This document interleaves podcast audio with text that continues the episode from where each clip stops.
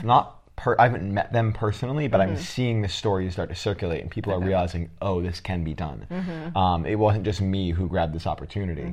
Uh, I think I might be the only one who's doing it as a like m- primarily with younger kids. Uh, Mm-hmm. the people I've seen who do it, I've seen two stories at this point. I don't know their names offhand.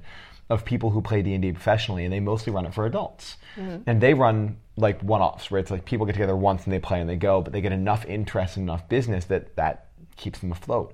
Um, one of them was saying he gets uh, on average between because he charges a certain hourly rate, which he didn't disclose on the story, uh, and on average he makes about five hundred dollars per session.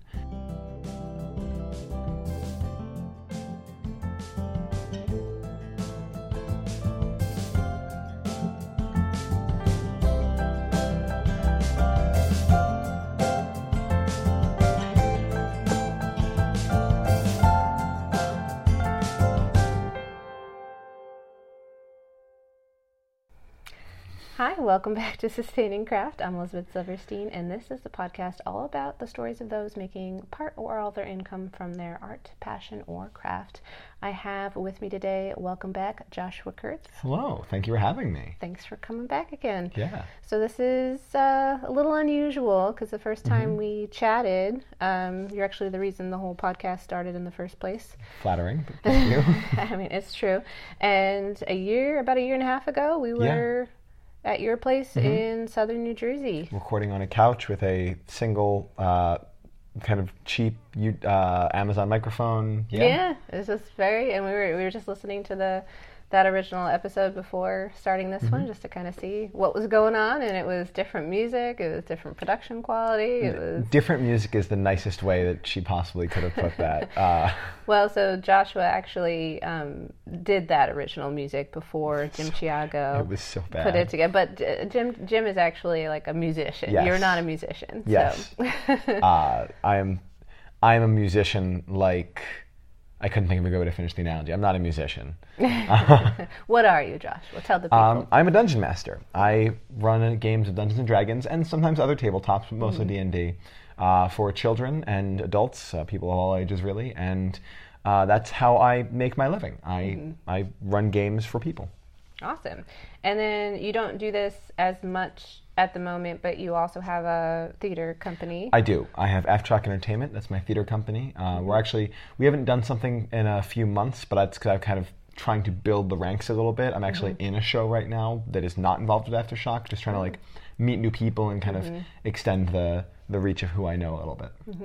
and so we did mention you're not a musician, but you have written songs. So with Yes. Aftershock, you've done some musicals, Mm-hmm. you've written plays and everything, and you actually started your writing that when you were pretty young. You did your first production. Yes, in high school. You wrote your first pro- first musical when you were in high school. Mm-hmm. What you were 17. Yes, 17. I was senior year of high school. I started writing it as a joke, and then uh, asked my.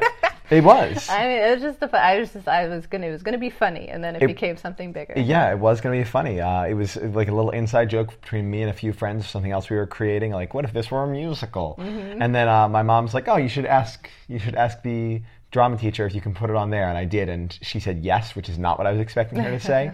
What were you expecting her to say? uh, say like, "Oh, that's fun. Maybe like for as like a side thing for like a talent show or something." I was expecting sort of like supportive, but let me down easy kind of a thing. And she was mm-hmm. very like, "Yeah, okay. I don't see why not."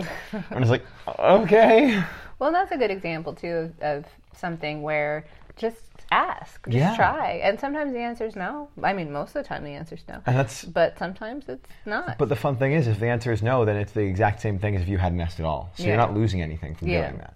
it's just the only thing that happens is we don't feel good about it, right? It's Right. rejection. Rejection doesn't mm-hmm. feel good, but the more you're putting yourself out there and trying, the more those unexpected opportunities pop up. Yeah, you know, as well. absolutely. If you can get over that, like, well, all it is is them saying no, it's not personal, then Right. you're you're fine. Right, because if you think of, so we have to, as creatives, we still have to think about what we're doing as a business, right? And when you're in the business world, you're making certain decisions because it benefits your what you're doing in some way. Yes. And saying no benefits someone in some way mm-hmm. very often, you know, and it, it it's not personal. It's just that wasn't going to make someone money or it wasn't a good fit or Right. you know you have to adjust things a little bit so there's many reasons why someone might say no but we also have to stop as people saying it's because of me personally Yes. they're saying no so that's a big thing Yeah. um, so the last time we talked, Mm-hmm. uh, there was a lot going on. Um, I know the podcast is a is a, a you know, audio format, but we are doing video now. So one of the big changes, one of the big changes is that you personally have made some some changes the last Yes. time we talked. So what was what was that for you? What was going on? What was that that big journey for you recently? It's been it's been a lot. Um, in the last year and a half, a lot has happened. So when I think we just uh, kind of rehashed some of the last podcasts we did to kind of refresh ourselves, which was really helpful. Because I was running uh, a D and D game consistently weekly just for my friends, which I can no longer do because I don't have the time. Because I think I had five mm, five groups back then, maybe six, and now I have nine groups of D and D that I run on a mostly weekly basis for a total of forty two students. Um, and that's absolutely absurd to me. The students range in age from seven, I think, to 20, 21. So you almost doubled what you were Um, doing from in the year and a half that Yeah. we talked, which Um, is pretty pretty impressive. And you asked a question last time uh, saying that this was the majority of my income, and it was. I was making more from D and D than anything else. Starting, it's December now when we're filming this. Starting in January, uh, it will be the entirety of my income. So when we talked last time, you were still working three or four jobs. I think you were Probably yes. You were working at the comic store.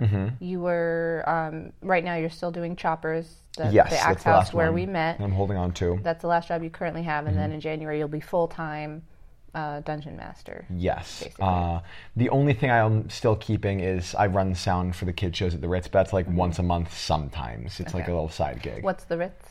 Um, the Ritz Theater is just a theater I've done work at before. It's actually where I did. I taught the acting class that kind of kickstarted my D and D career. So um, I'm still friends with them. I'm still close with them. But that's just a little. It's a little thing I just do because it's fun.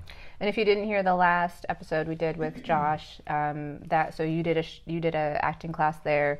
The parents reached out to you and said, "Hey, do you do childcare? Do you want to watch our children?" Mm-hmm. I said no. No, thank you. And and then Uh, they kind of they kind of pushed and explained a bit further, saying that they weren't really looking for like a childcare professional. They're just looking for someone to be with their kids for a bit to give them a break from the norm and uh, maybe do some like improv kind of stuff. And that sort of evolved into Dungeons and Dragons. and now and that that when did that happen about? That was uh, I actually had reason to look this up recently. That was I believe June of 2017. Okay, Is that right? Yeah, I can't I can't tell you.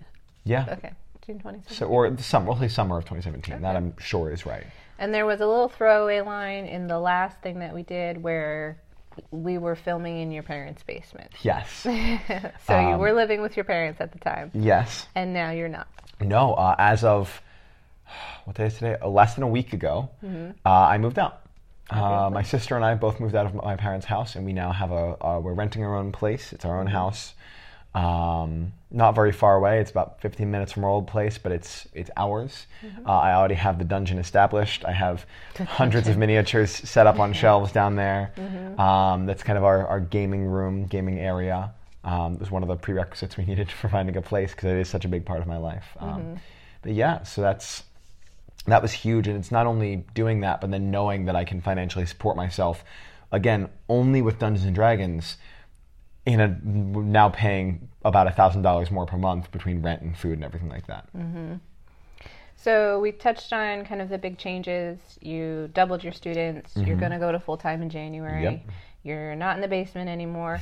So big. One of the last, uh, one of the big changes we, you know, from the previous episode to now is you talked about you're like no one else is doing this, Yes, and so as you've developed this business, have you found more people that are? I have not. Per- I haven't met them personally, but I'm seeing the stories start to circulate, and people are realizing, oh, this can be done.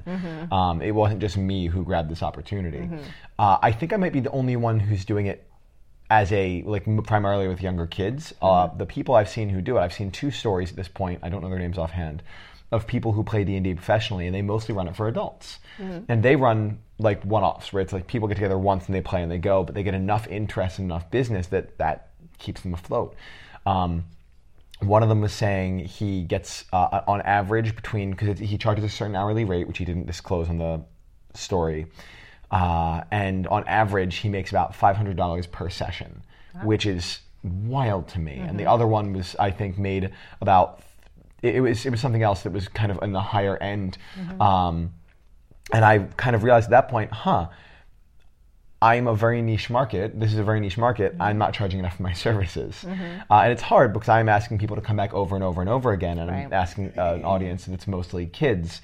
Um, but I did wind up raising my rates, which got very little resistance. Uh, everyone was very supportive, especially when I said why. I'm like, hey, I'm trying to like live off of this. And all the parents were like, yeah, you go. And uh, there's a few there's a few groups that kind of uh, couldn't quite uh, handle that, but because they were my starting groups, I always make things work. I'd, I'd rather be a little flexible with that as long as we can kind of keep things moving, and I'm I'm making enough. So Yeah. yeah, Yeah. that, was a really cool change for me is being able to say I'm worth more than that. Mm-hmm. And I think that's part of the development of being a business, anyways. Of like, all right, I'm starting here. I'm realizing the value of what I have to offer. People are paying me, so mm-hmm. what can I? How can I grow? Because it, in storytelling and business and everything in life in general, there's a natural escalation. You have to grow. You have to escalate. Yeah. That doesn't mean you have to chor- charge exorbitant amount of, No. of money, you know, of fees or, or anything. But there's always going to be this growth, and with that is maybe changing prices, maybe doing things a little bit differently. You're learning your lessons, so yeah, it's all part of the process. It's a good, good thing to do. Cool. Um, cool. It, it is cool. I feel cool about it. Um, so we had discussed uh, last time some of your personal goals. So Mm-hmm. some of those were you wanted to move away from, move far, far away. I'm getting there. Baby steps. you wanted to train others, and you wanted to focus on D and D full time. Yes. Moving away sounded more of uh, like a long term goal. That's maybe, definitely long-term, Maybe yeah. in the future, you know, Five, whenever, 10, five, 20 10, years. Twenty years. Okay. And then, so where are you with uh, training others? And we and you've already done. You're in January. It's D and D is full time, so that goal has come true. Training others. Mm-hmm. So uh, I did. I've done one gig with another dungeon master. This is not someone I trained. This is not someone I like brought into the fold. It's a friend of mine who I knew and trusted as a dungeon master, and I brought him in. And that was for a 12-person birthday party. Okay. I'm like, I can't do 12 people on my own. It's not going to happen. So I brought him in. Uh, I paid him. And afterwards, I said, So, yeah, how would you feel doing this kind of thing in the future? And he went, Kids are exhausting. uh, so he kind of took a step back from that. It's not really his, his thing anymore, um, which I totally understand. Uh, so I haven't found anyone to start training yet, but I've kind of broken it down into a process. I I make a joke about this, but it is true. I have like a seven step process, like a path from my the beginning of my Dungeons career, Dungeons and Dragons career to the end of it. And step one was playing Dungeons and Dragons, which I had when I was ten. And step two was the first time I ever got paid to play Dungeons and Dragons about two and a half years ago. And step three is when where we were at last time we talked, which was um, getting most of my income, more of my income from D and D than anything else. And I've, as of January, I'm hitting step four, which is all of my income. And from here, so now I run nine groups, and that's making me enough to get by. It's not making me enough to train someone else yet. Uh, it's make, especially with living on my own. I'm not going to be able to keep putting into savings. I'm going to be have to be very careful with how I spend. Uh, I'm trying to advertise for D and get more going on, but I'm going to need a little bit more before I can actually start really expanding my business. That said, once I do get a 10th or 11th group, that's kind of when I have to get on to the uh, step five, which is pay someone to play Dungeons and Dragons for me, um, which obviously isn't what it is, but it's what it, it's funny and it sounds like that. It's it is kind of there's a truth to it. I'm paying someone else to go and play Dungeons and Dragons. Um, and step six, so I think I'm probably I would say three to six months from that, from step 5 Uh, I would say I can probably get another group or two started in the next few months as long as no groups drop out, which is something I'm still cognizant that's going to happen. No group's going to stay going forever. No group's going to stay on for 10, 20, maybe 10, 20 years, but no longer than that. Um, but once, Just, just 20 years, yeah. just 20 years, no big deal. Um, some of these kids really love Dungeons and Dragons. um, I figure the hard cutoff for a lot of them will be going to college. Um, uh, but you know, some of these kids are like eight. So anyway, I'm getting sidetracked. You got at least 10 years, though. At least ten years for some of these groups. So, uh, but once I get a few more groups and I can afford this, it would be um, step five, and then step six, which I think is probably more than a year or two down the line, would be paying enough people to play Dungeons and Dragons that that's where more of my income is coming from. I'm making mm-hmm. more from the groups that they are running than the groups that Excuse me. Him. the, than the groups uh, that I'm personally writing. She's taking notes about this good burp I did. no, I just I had a thought popping in my head. So I was like, oh, let me put that, let me write that out. Nothing to do with the burp. It was very coincidental. And then once that's happening, the logical seventh step again is that all my money is coming from that, and I can play D and D for fun again. Um, Yeah. I mentioned one of the things I mentioned the last time we talked. Uh, I keep saying last time we talked. We've talked plenty. We've only talked that one time a year and a half ago, and then again today. There's no other There was, reason. we didn't even tell. Like I walked into the studio and you were like, "Do you want to film?" I guess. And you like flew from New Jersey. Yes. Yes. Just for this podcast and, and a Yeah. YouTube video. Yeah. Anyway, the last time we recorded a podcast, um, one of the things I mentioned was that. No, I totally lost it. Oh. We- I lost it in the joke. Um, uh, hard commit. Well, we? and that's a good point too to say. So right now we're in Little Rock, Arkansas. Joshua Okay. is based in Southern New Jersey. Yes. But you do offer Skype sessions. Yes, um, they're not my, they're not my ideal. Mm-hmm. Um, a lot of what I bring to the table is the personal experience of Dungeons and Dragons, and it's getting away from the computers and the Mm-hmm. screens. But for people who are looking for that experience and don't have another option, I'm happy to provide that. Yes. Mm-hmm. Um, I'm still trying to find where I was trailing off to about. Oh, playing so playing D and D for fun. So I had a group, a weekly group, which I had to stop uh, running because both in time and money, I couldn't afford to keep doing it. Running D and D is a lot of work, uh, and as much as I love it, and I do.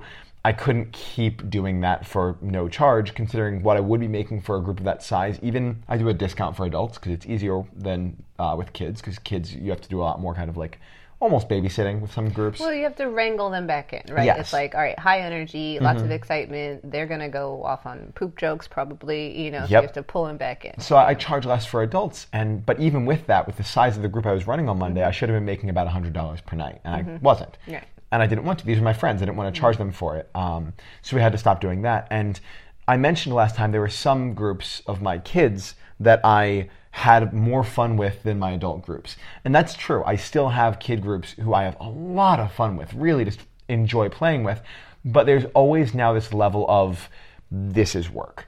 Um, and it's something that when I'm doing this as much as I am, even if I'm enjoying the work, there's still times I'm like, oh, okay, this this group took off, or I get to go on a vacation. That's nice. It's relaxing now. Whereas before it'd be like, ah, when our group's canceled, like ah, I don't get to play today. It is. It's still something I enjoy, but it is also something that is very much work now. It is something I do have to sit down and dedicate myself to. So when I get a chance to try something new and play a different non D and D game with a group of people just for fun, it really is very refreshing. Even though I still love D and D for what it is. So let's let's talk about the work aspect for a moment. Sure. Um, because you're you're pouring a lot into it. When I did that, I kind of shadowed Monster of the Week, and there was the D and Mm-hmm. D session. Um, you have to. What do you have to do? So I know you have to create the world. You have to set up kind of storylines. So the amount of work I have to do varies from group to group, Okay. depending on how long they've been playing and how much of it they do themselves. For instance, some groups get really into it. And they'll take their character sheets home and they'll read through the books. And so, whenever I say, "All right, guys, it's, your characters level up," some groups know what that means and they just do it. Uh, so I'll- what does that mean? Leveling up is when your character gets stronger. Uh, Mm-hmm. they've grown from their journeys, and there's a process in the book. It'll tell you, oh, that when this character reaches this level, you get this new ability, and they get this many more hit points, and they get this kind the of new book is like the Dungeons and Dragons. There, yes, there's guide? many Dungeons and Dragons books, but uh, this one is the Player's Handbook. It's the one Mm-hmm. I recommend. If if any kids ask, oh, what book should I get? The Player's Handbook. It teaches you how to be a player and Mm-hmm. uh, the resources you have available to you. So I have some kids that will absolutely know that like the back of their hand. So when I say, all right, guys, time to level up, they just do it. Mm-hmm. Whereas there's some groups that uh, I say, oh, guys, time to level up, and then I have to get the book myself, and we take the next 30 minutes leveling their characters up because they just, they're kind of along for the ride, which is fine, and that's great. Uh, some groups are leading the way on these campaigns, and what that means is uh, I have a group, two groups right now that are kind of at the same place that are playing a new campaign that I'm writing as we go. So the things they're doing, the choice they're making, kind of shape the world a lot more, and they, I have a lot more work to do for those groups. Those are the groups I have to come home and spend an hour or two like taking notes of okay this is the city they're going to next. Here's the names of some of the people in the city they could meet. Uh, here's a place i expect a fight to happen. I have to draw a map for them to kind of go on so that when the fight comes up they're not just like imagining it. They actually have a board to look at with miniatures uh, here's what's going to happen here. Here's a magic item they might find and what it does. So I have to do a lot more like actual building of the world. And there's a lot of work that goes into that, but I don't have to do that for all nine of my groups. I have to do that for one or two of my groups because the other seven are kind of behind. There's always going to be little things that change. There's always going to be, oh, they, this group's going here instead. I have to draw a map really quickly. Or, oh, this group is met this person and they have this new thing because of that. And little things, but that can usually be done in like five, ten minutes between the weeks of, okay, cool. Uh, this group has this change, and then they have these maps from the other group. And I have a pi- a table laid out down in my dungeon, my basement, um, What where else happens down there, John? t- mostly just games and laundry. um, but there's uh, and each there's a stack. Uh, like divided stacks on these tables of these are the maps and character sheets for this group and this group and this group and I go down and I go okay, okay this group's here and I have notes on my computer of like this is where this group's at and I go okay and I move these maps over here and I move these notes over here and that group's done. So most of the groups I can be ready like I finish with them and then on the one day I have for set aside for like prepping for the week to come I go okay cool in five ten minutes I can have six out of the nine groups set to go and then I sit down and actually do the work that needs to be done for pioneering with these last few that are doing something truly new or truly different. Um, and it always feels different to them, but I've done it so many times in a lot of these cases with a lot of these worlds that I know it like the back of my hand. There's some groups I won't even print out notes for anymore, not because I don't care, just because I don't need to. And it's almost comes across as more professional and more uh, like fun that way. If they go, "Hey, uh, I want to go to uh, an armory. I want to go. I want to go buy a new sword." Instead of saying, "Okay, one second, how much does a sword cost?" Uh, okay, and this guy, I go, "All right, well, there's a place in town called Ormundo's Anvil, and you can go there. And there's a big Goliath man who's kind of there running because I know I've done it so many times that I know who's populating this world. That they're the kids playing through are kind of reinforcing the worlds that I've created as they do it. And that would that keeps them in the world. So if you have to pull out yourself, you're pulling everybody out. Yes. Right? And so for these nine campaigns, is it all the same world?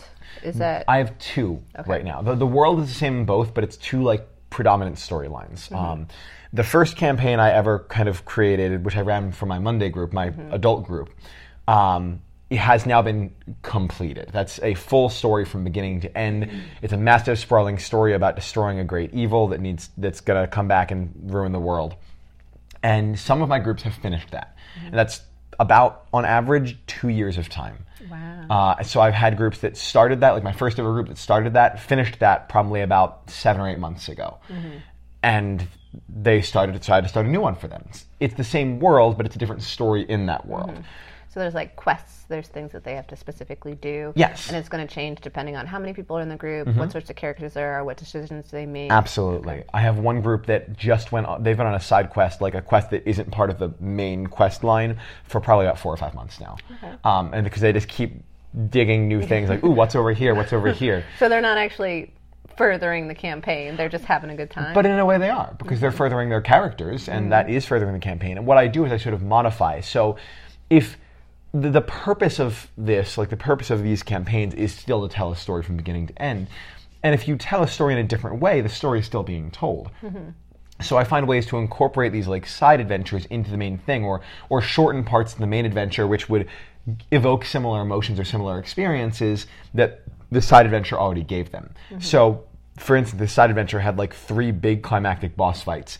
So the next adventure they go on, I'm going to take some of those boss fights out because you don't need them anymore. They've mm-hmm. they've experienced that they aren't there to fight enemy after enemy after enemy and just like keep beating bad guys into the ground. They're there to experience a story. So you kind of make changes as you go. That's one of the things I was talking about. They're playing through the same story, but the next section of the story is going to be very different for them because of the choices they've made that lead up to that moment. So I, I love that too because I think sometimes when we look at you know popular television or, or movies, it's all about like this grand saving the world or like fighting the baddie every week. But one of the things that really stuck out to me when I so explain for just for a quick second what is Monster of the Week versus Dungeons and Dragons. So Dungeons and Dragons is a very popular, probably the most well-known tabletop RPG. Uh, even people who don't know tabletops have at least heard of Dungeons and Dragons, and it's a D20 system. There's seven different types of dice you use, all with different numbers of sides. Uh, it's all very crazy and there's a lot to keep track of. But at the same rate, at the sa- with the same chaos that brings, it's very easy for new players to get into it. The current system they have, the version of D&D they have, is very uh, welcoming for new players. It's very easy to pick up a rule book in, and in a few days or less be ready to just play. Monster of the Week is part of a different system called Powered by the Apocalypse, and it's a rapidly growing, it's a very popular system. Even to this day, I still run that uh, system with my friends. And it's uh, with, a 2d6 system. So the only dice anyone ever needs are two regular six sided dice. And that's it. And it's much, much more of a collaborative storytelling thing. It's much more about the role playing that goes into it. And every decision you make has a lot more, uh, it's a lot more impactful. Um, so in Monster of the Week, the premise is it's goes off the name that that genre is from, Monster of the Week, like a TV show like Buffy the Vampire Slayer, where you're going to fight a new monster every week and solve a mystery, fight a monster, and move on. Um, but it, just like those shows, the game usually evolves into a lot more than that, and it evolves into these connecting storylines that all tie together, uh, and it, kind of the characters and relationships that you build throughout. So I shadowed a monster of the week and then a session of D and D. When did you start your monster of the week? Because you do that weekly on Monday nights, right? I started that. Yes, I still do that to this day. Um, I did. I had a I had a 5 a.m. Uh, flight to catch to get here, and that was on Tuesday morning, and we still play Monster of the Week until midnight. Right. We we don't stop. Um, when did we start that? Must have been year, year and a half ago by now. I think uh, it was sometime in the middle of my weekly D and D sessions. We started just at tacking it on to the end of Monday Night D and D. So there was a couple things that stuck out to me in the session that I shadowed, but there. So when we talk about, it's not just fighting a monster every Mm-hmm. time, even though that's part of it. But there's character growth and development. So sometimes there's like a long lost father that pops up, or like Mm-hmm. an item that has value. How do you build that into the fabric of your world and your groups, and how do you pick some of those moments? In D and D, Yes. Uh, sometimes it comes up in their backstories, and usually I prefer that. I try to make that as much as possible when it comes up in their backstories. Um, and this is always easier for the groups that are pioneering the way, um, not the ones that are kind of following along. But I always find a way to make it work even for those ones because they still deserve the same kind of love and care and experience that everyone else is getting. Um, so if they, let's say I have an enemy that they're going to meet, that I know they're going to meet sometime in the line. Um, a great example is this. Uh, I don't think my most of my kids probably aren't going to watch this, so I'm going to give some spoilers. Oh, if you're one of my kids who are playing my campaigns, skip ahead like five minutes. stop watching now. Yeah. Um, one of the characters I use, uh, his name is Luther, and he is a pirate, like pirate captain, pirate king guy. And he's very dangerous. Uh, he's a little gnome, but he's very dangerous and very scary. And I build him up for a lot. Like I kind of tease him early on, and then because they meet like some of his crew, and Wait, then what makes him scary though? If he's little. um, both his martial prowess, like he's a very good fighter, and his uh, his kind of conniving, cunning, commanding spirit. We get the idea that he's been a pirate for a very long time, and he very much clawed his way to the top of his pirate crew. So he's a captain of a fleet of pirate ships, and he has tons of people under his command who rule because who that work for him because they're terrified of him. So they meet all these characters who are terrified of this guy, and so when they finally meet him, he's very scary in person, both because he has all these people working for him, but also because you see why. You see like he has this like magical like arm piece that like gives him all sorts of special powers, which I promise I came up with before I saw Infinity War. Um, and he has he's uh, a rogue, so he's very sneaky, and he can in a, in a, from a combat standpoint, he can like deal a lot of damage very quickly. He's very hard to hurt. He can like turn invisible with the with just like a thought and things like that. He's a very powerful, very scary man, and I think what makes him the scariest is his complete cold, unfeeling tendency. There's nothing you can like use as leverage. There's no way like, aha, we have this thing that you want. He actually has a daughter who shows up and they usually meet her first. And some people groups get the idea to use her as leverage. And she goes you don't understand. That won't work. He doesn't care about me. Mm. Uh, he's very cold and unfeeling which mm-hmm. makes him very inhuman and monstrous which i really mm-hmm. like about him. Mm-hmm. But this this captain was created for my first ever group. Before I was playing professionally, there's someone someone gave me this guy as a backstory, and she didn't know much about him. She just knew that her father was a pirate and that he was out there somewhere. But when she gave me the backstory, it was like 50 years before the campaign started because no one's lived for a very long time, and I'm like, well, if he's been a pirate 50 years, he's got to be powerful by now. And so I built him from there.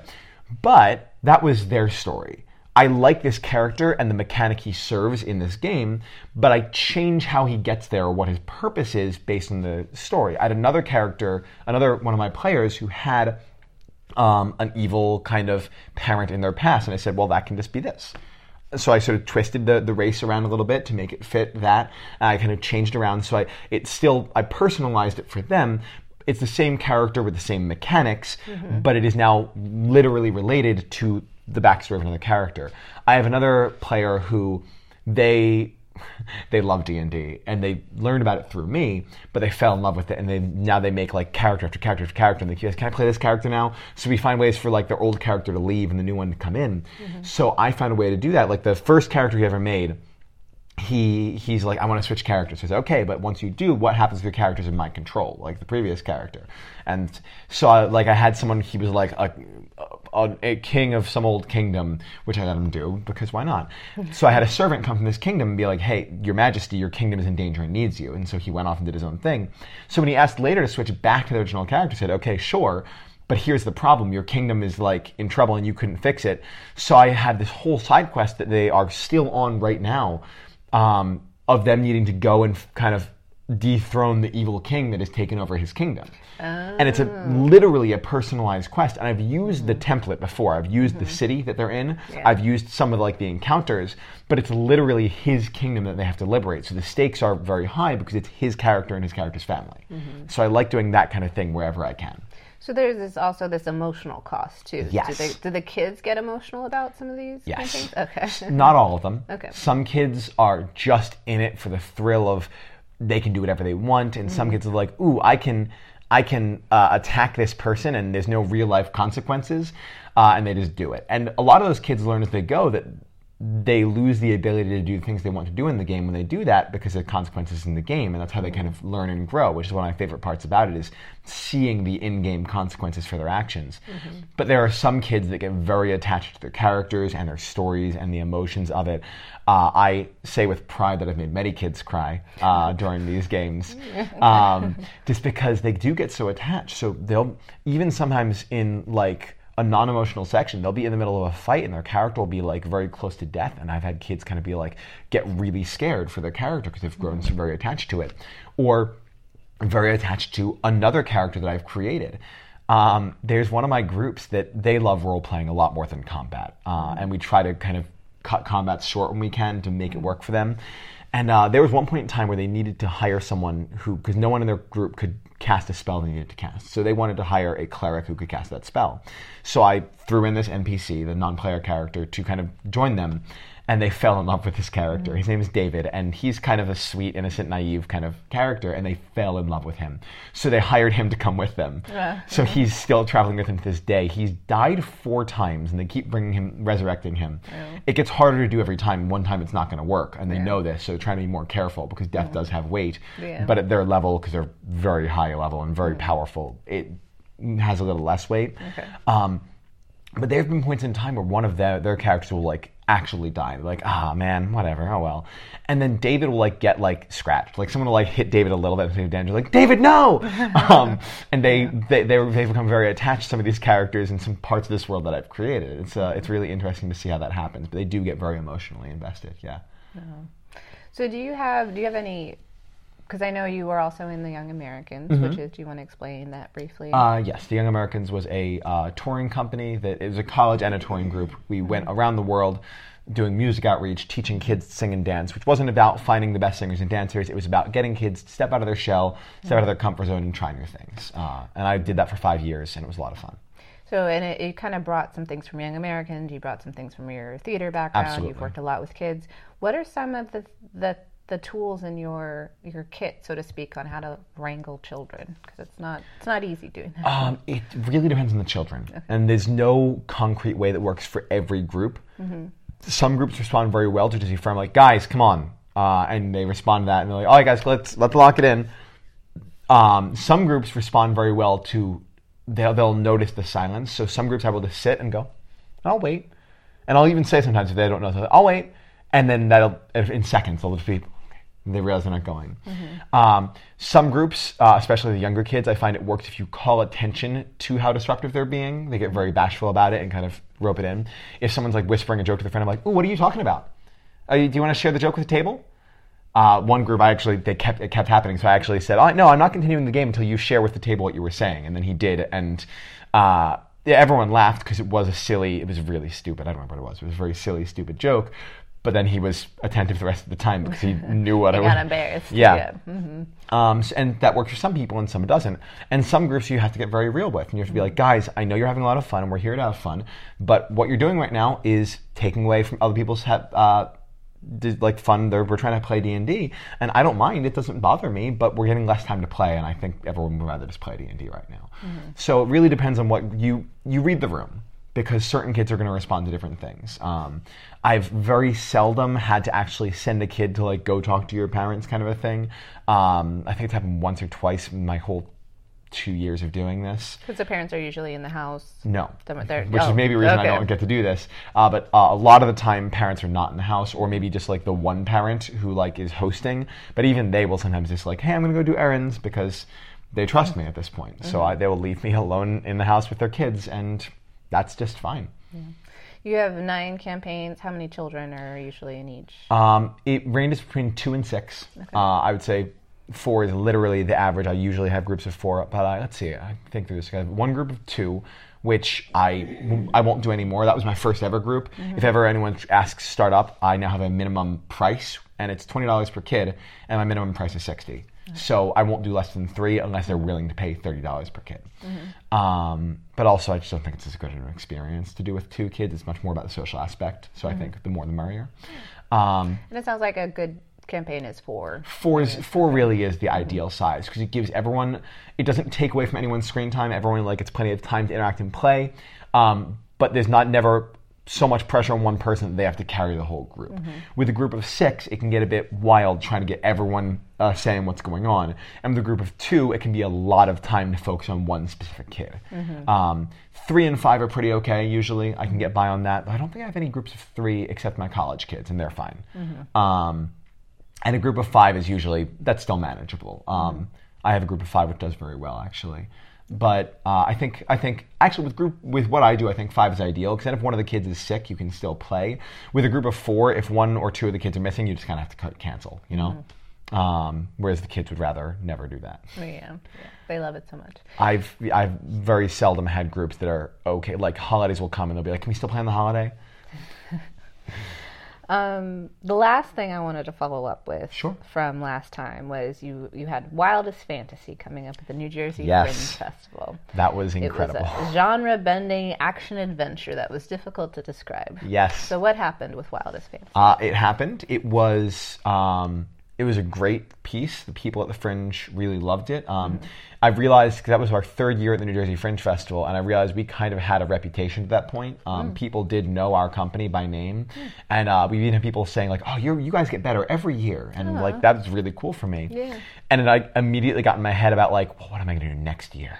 Like, because Wildest Fantasy, it went really well. It was a lot of fun. It felt very professional. It felt very well put together by the time we actually went up. Uh, in spite of a lot of really difficult bumps in the road, which really threw us for a loop. We, um, I mentioned we had a staff of nine people. We did not have a staff of nine people by the time we produced it because uh, we had a few issues. Uh, one of which was our props manager, the person we, we actually had a, like a budget. We said, all right, how much money do you need to make all these props and make this kind of stuff? And they said hundred dollars. So we gave them hundred dollars, and when we went to pick up the props, like four or five days before the show, when it was way later than he was supposed to have them done, but not only did he not have all of them done, he had forgot. Like we had a list of like, here are the big ones and here are the little ones, and he said, oh yeah, I'll have the little ones done. None of the little ones were done. He didn't just didn't bother doing that, uh, and most if not all of the big like inter like unique props he had made were bad. Like they weren't good at all. Um, so my it was up to my sister and I, my stage manager and I, uh, to in the two days before we opened, pretty much do all the prop work like that. And let me tell you, we did a bang up job. You would never guess it was that last minute. Mm-hmm. The the pride and joy of the one that we did was there's a feather duster that has to turn into a spear, mm-hmm. and but it has to you have to believe for the whole show it's just a feather duster. So there's a maid character who's like you know dusting up and cleaning up, and then she gets this mo- like dramatic fantasy monologue and pulls a spear out of this feather duster, and it was incredible. Like it- mm-hmm. we made you believe it was feather duster, and it telescopes up into a full spear, and it was amazing. Hmm. Um, so we put it together. It went really well and uh, that led right into the next big project, which we started working on, or I started working on almost immediately to get ready for the next year. All right, very cool. So, swinging right back around to, to D and D, did you? There was a fun story you told me recently because you're collecting testimonials now Yes. from your campaigns. Do you want to tell the shoe story? Okay, yes, I can tell the shoe story. And I actually want to tell one more, which is something that three of the kids all shared. So in these testimonial interviews, I'm asking, one of the questions I ask is, do you have a fun or crazy story you want to share with the group? Um, and one of them I got was two of the kids both shared this story. Uh, it was not like, oh, we fought this big giant enemy or anything like that. It was, uh, we were, the story kind of escalates the, the farther he got into the sentence. He goes, um, yeah, so I used this magical glue which can't be broken to glue someone's boot to the ground in a cave in another dimension, and it's still there today, which is true. He's like so proud of He that. was that so shoe proud of that. is still there. to But what he day. didn't mention in that story is the the boot he glued down was not a character I created. That was one of the other players. So that other player is that just that player's walking around with just one shoe? No, he got he found another boot. He I found another boot. Um, but he did, it, and they had to roll against each other because he there's a stealth check which you make to sneak and a perception check which you make to see. So he rolled against the other guy, which I usually discourage, but I thought it was pretty funny this time. They weren't like trying to kill each other, so I was let it happen. And he beat his stealth, the perception check with his stealth, and he snuck in. So then when the other guy came to tell the story, he goes, "Yeah, there was the time when I was walking along in a cave and my friend rolled a natural twenty, which is the best thing you can roll, to sneak up behind me and glue my boot to the ground." Uh, so they both kind of told that story. But the other story that three of the kids told was this beautiful work of creativity where they were kind of in this snowstorm going down into a town and they saw this snow monster lumbering around in this town and they needed to get to the town through the heavy snow and it was down a hill and one of the guys has a spell called create or destroy water which lets you create uh, just suddenly create like 30 gallons of water out of thin air and he's like can i like use that and make like an ice sled out of the snow? And i'm like yeah you can. That's mm-hmm. great. I thought was a really cool idea. Mm-hmm. So they created this ice sled and they sledded down into this town and rammed this ice sled into the monster with like all their powerful as most powerful spells and attacks they could. And what i had is one massive encounter like this big fight eh, eh or like even a stealth mission to like sneak around this big snow monster I changed entirely on the fly because the creativity these kids used to overcome this problem was so much more incredible than uh, any anything else that I could have thought of. And they all loved it. They were like thrilled. Like that day, I still remember them like cheering and like jumping up and down and like telling their parents that day. So more than a year later, when I've now asked them like, "What's a cool story you remember?" Three of them related that story unprompted without talking to each other because that's still stuck in their minds as one of their favorite moments. And it was mm-hmm. nothing I did. Mm-hmm. All I did was set a scene for them, and they found a cool solve for it that they all still love to this day. That's awesome. And you just mentioned a natural 20, which is the Yes. highest, you know, possible roll. So you also started, I know you kind of, it's been touch and go, but It's you're on a hiatus right yeah, now. yes. hiatus, but you did start your own podcast called Yes. Natural 19. That is correct. Because because it is a D&D podcast that is almost perfect, but not quite. Um, Yes. Na- Natural 19. So the reason it's called a natural 20 is because there's certain things that'll happen when you roll it to like modify the roll. Mm-hmm. If a character is really good at sneaking, they make it like a plus seven. So you could roll a 13, which would give you a 20, but it's not a natural 20. A natural 20 is when the 20 appears on the die. And the reason it's so good is because it's called a critical success or a critical hit, which means no matter what, for the most part, no matter what your modifiers are, if you roll a 20 it works That is considered to be the best thing you can get uh, and it's a very it's always a moment of excitement when a player rolls a 20 especially because it doesn't happen very often it's not like rolling a 6 on a regular die that can happen a lot but right. Because it's a it's a 20 sided die Yes. that you use. Okay. i should have brought one in i, yeah. I have them in the car Oh, oh well. but yeah uh, so I did. I think I've done 11 episodes of the podcast where I try to bring other people on to kind of talk about D and D, and we pick a different D and D topic, and it was a lot of fun. But as you know, As podcasts know. are time consuming. They're a lot of work. Yeah. Uh, and when I do it, I want to be able to do it right. But that is something I'm hoping to get back into. Leaving choppers behind with that frees up my weekends entirely. So I don't have any consistent groups on the weekends. So my Saturdays and Sundays are open, and I plan on dedicating some time every weekend to other D and D related stuff that aren't my groups. So maybe that'll be one of them. Yeah, that'll be really cool. Mm-hmm. Well, Joshua, do you have any advice for someone who maybe they really just got excited about this whole idea of becoming a professional dungeon master, yeah. doing their own thing? How would, how would you encourage that? Uh. I know last time I said just do it. Um, Very original. but I think in this case, uh, for this specifically, uh, or any creative in, uh, endeavor, but when we're talking about D and D, is know your audience. Uh, I think is really important advice because I could never have done this if I tried to break into the scene of just playing with only adults. And I still don't do that yet, but I would love to be there one day where I have enough interest that I can play with enough adult groups to get me by as well. I would love for my proteges, my little dungeon masterlings, to be running kid games and myself to run adult ones because that's again, I like playing D and D. I'm not a babysitter. Um, but it was knowing where to talk to, where to reach out to that kind of got me involved in in this. It was knowing that, or I guess luck happening upon the fact that homeschool groups are a great choice for this because homeschool parents are often looking for alternative uh, sort of outlets for their kids, and D and D is a beautiful way to do that. Plus, one of the top questions that homeschool kids get, which you and I both know, is, "Well, how do you get socialized? Mm-hmm. Yes. how do you how do you Um, socialize?" and especially in this day and age. But I think kids are a great way to break into like break into this scene because parents are looking for ways to get their kids to socialize and get them mm-hmm. away from screens, mm-hmm. phones and tablets and computers, and saying, "Hey, I want to play a game." I'm going to run a game for your kids, which is going to work on creativity, mm-hmm. problem solving, social skills, and it involves no electronics. That's that's usually a selling point. Plus confidence. So a big thing about the arts in general and being creative is that you get this, you get the confidence to make decisions out loud in front of other people. Absolutely. And I think w- sometimes people struggle with public speaking or any of that because you haven't had a format to do it. It feels foreign. So this provides that as well. You Mm-hmm. Yes. get to project a decision and other people support it, and you realize, Mm-hmm. oh, it's not so scary. Yeah, it's really cool. Absolutely. Um, so yeah, know, knowing your audience and not being afraid to reach out. That confidence works in both ways because you need to be able to just say, "All right, we're just going to do this. We're just going to try it." Yeah, give it a shot. Yeah, What could go wrong? I mean, plenty of things to go wrong, but plenty of things to go right too. Absolutely. Well, Josh, that was uh, the last of my questions. Was there anything else you wanted to add?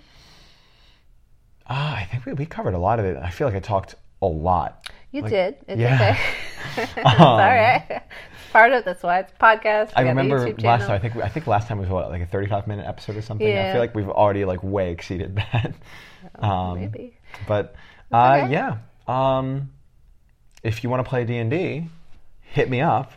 Because you, even if you're not in the southern New Jersey area, Mm-hmm. you still offer Skype. I can do Skype. I will also. I can also do. I haven't done this yet, but that's something I've been meaning to try to get into. Is do teaching sessions where I actually educate others on how to be dungeon masters. Just a quick like two-hour power cramming session of how to how to DM, how to start running a game, and then just go. Mm-hmm. Because really, D and D is, and all tabletops aren't that complicated. There's always more if you're looking. Mm-hmm. D and D has roughly like I think probably about a dozen published books that are all like huge, mm-hmm. full of information that you just don't need. Yeah. And it's great resource material if you want it. It's I recommend it highly for people who need that, who would like that kind of thing and want to expand their knowledge. But to start playing D and D, you can do that in an afternoon. Oh, very cool. So I'd be happy to teach anyone who wants to know and answer any questions. So hit me up there uh, and give it a shot. Even if it's not through me, try some tabletop role playing. I think I think it's good for everyone. I think anyone can enjoy it if they if, they, if they're open to it. Absolutely. Where can the people find you? Uh, so if you want to find me, I have a website. It's dndforhire.com. That's D, the letter N, D, because I don't think you can put an N symbol in a web address. Um, so dndforhire.com. Uh, I also have a Facebook page, which is D and symbol D for hire, which is my actual uh, thing. So Facebook slash D and D for hire. Uh, and other than that, I have, you can email me at dndforhire at gmail.com. Uh, and those are kind of the main ways to reach me. I think I'm best about my Facebook page. I'm really, really responsive on that. So that'd be, that'd be a good way to reach me. And I have a contact form on the website. Uh, and if you're looking for theater stuff in the South Jersey area, look up Aftershock Entertainment. I think yeah, I think it pretty much covers it. And you're going to be in a show that's not part of After Yes, uh, but if you were looking for some uh, festivities, some late Christmas festivities, I am currently playing Daddy Warbucks and Annie uh, at the Downstage Dinner Theater in Cherry Hill. Uh, so that'll be like the second to last weekend in January. If you want to look that up uh, and come see me sing and also get some good food. And maybe cry a little bit. And maybe cry. I'm going to cry. You might not cry. You probably. Annie's not really a crying show for people watching it, I don't think, but I'm probably going to cry as Daddy Warbucks. I get emotional just reading the script sometimes. Uh-huh. Well, anything else? I think that covers it. Awesome. Well, this has been Sustaining Craft with your host Elizabeth Silverstein, my special guest today, Joshua Kurtz. Thank you so much for having me. Thanks for being on again. Um, and the music is courtesy of Jim Chiago. Catch Jim on iTunes and Spotify. As Seven Second Chance, also playing around Denver, Colorado as Nomad Neighbors. I messed that up the last episode. And I think I just called him. Thank Nomad goodness he, his music is here instead of mine because, oh boy. So Jim is professional musician. Joshua is not, uh, but doesn't mean it was bad. It was just as we're listening because your episode was the second one I ever did, Mm-hmm. so we had we had a learning curve as you know moving to YouTube along with the um, the podcast audio Mm-hmm. is also a learning curve because my first episode was a little, little rough, but it I think it still turned out pretty good. Well, thank you so much, Joshua. Thank you, Liz.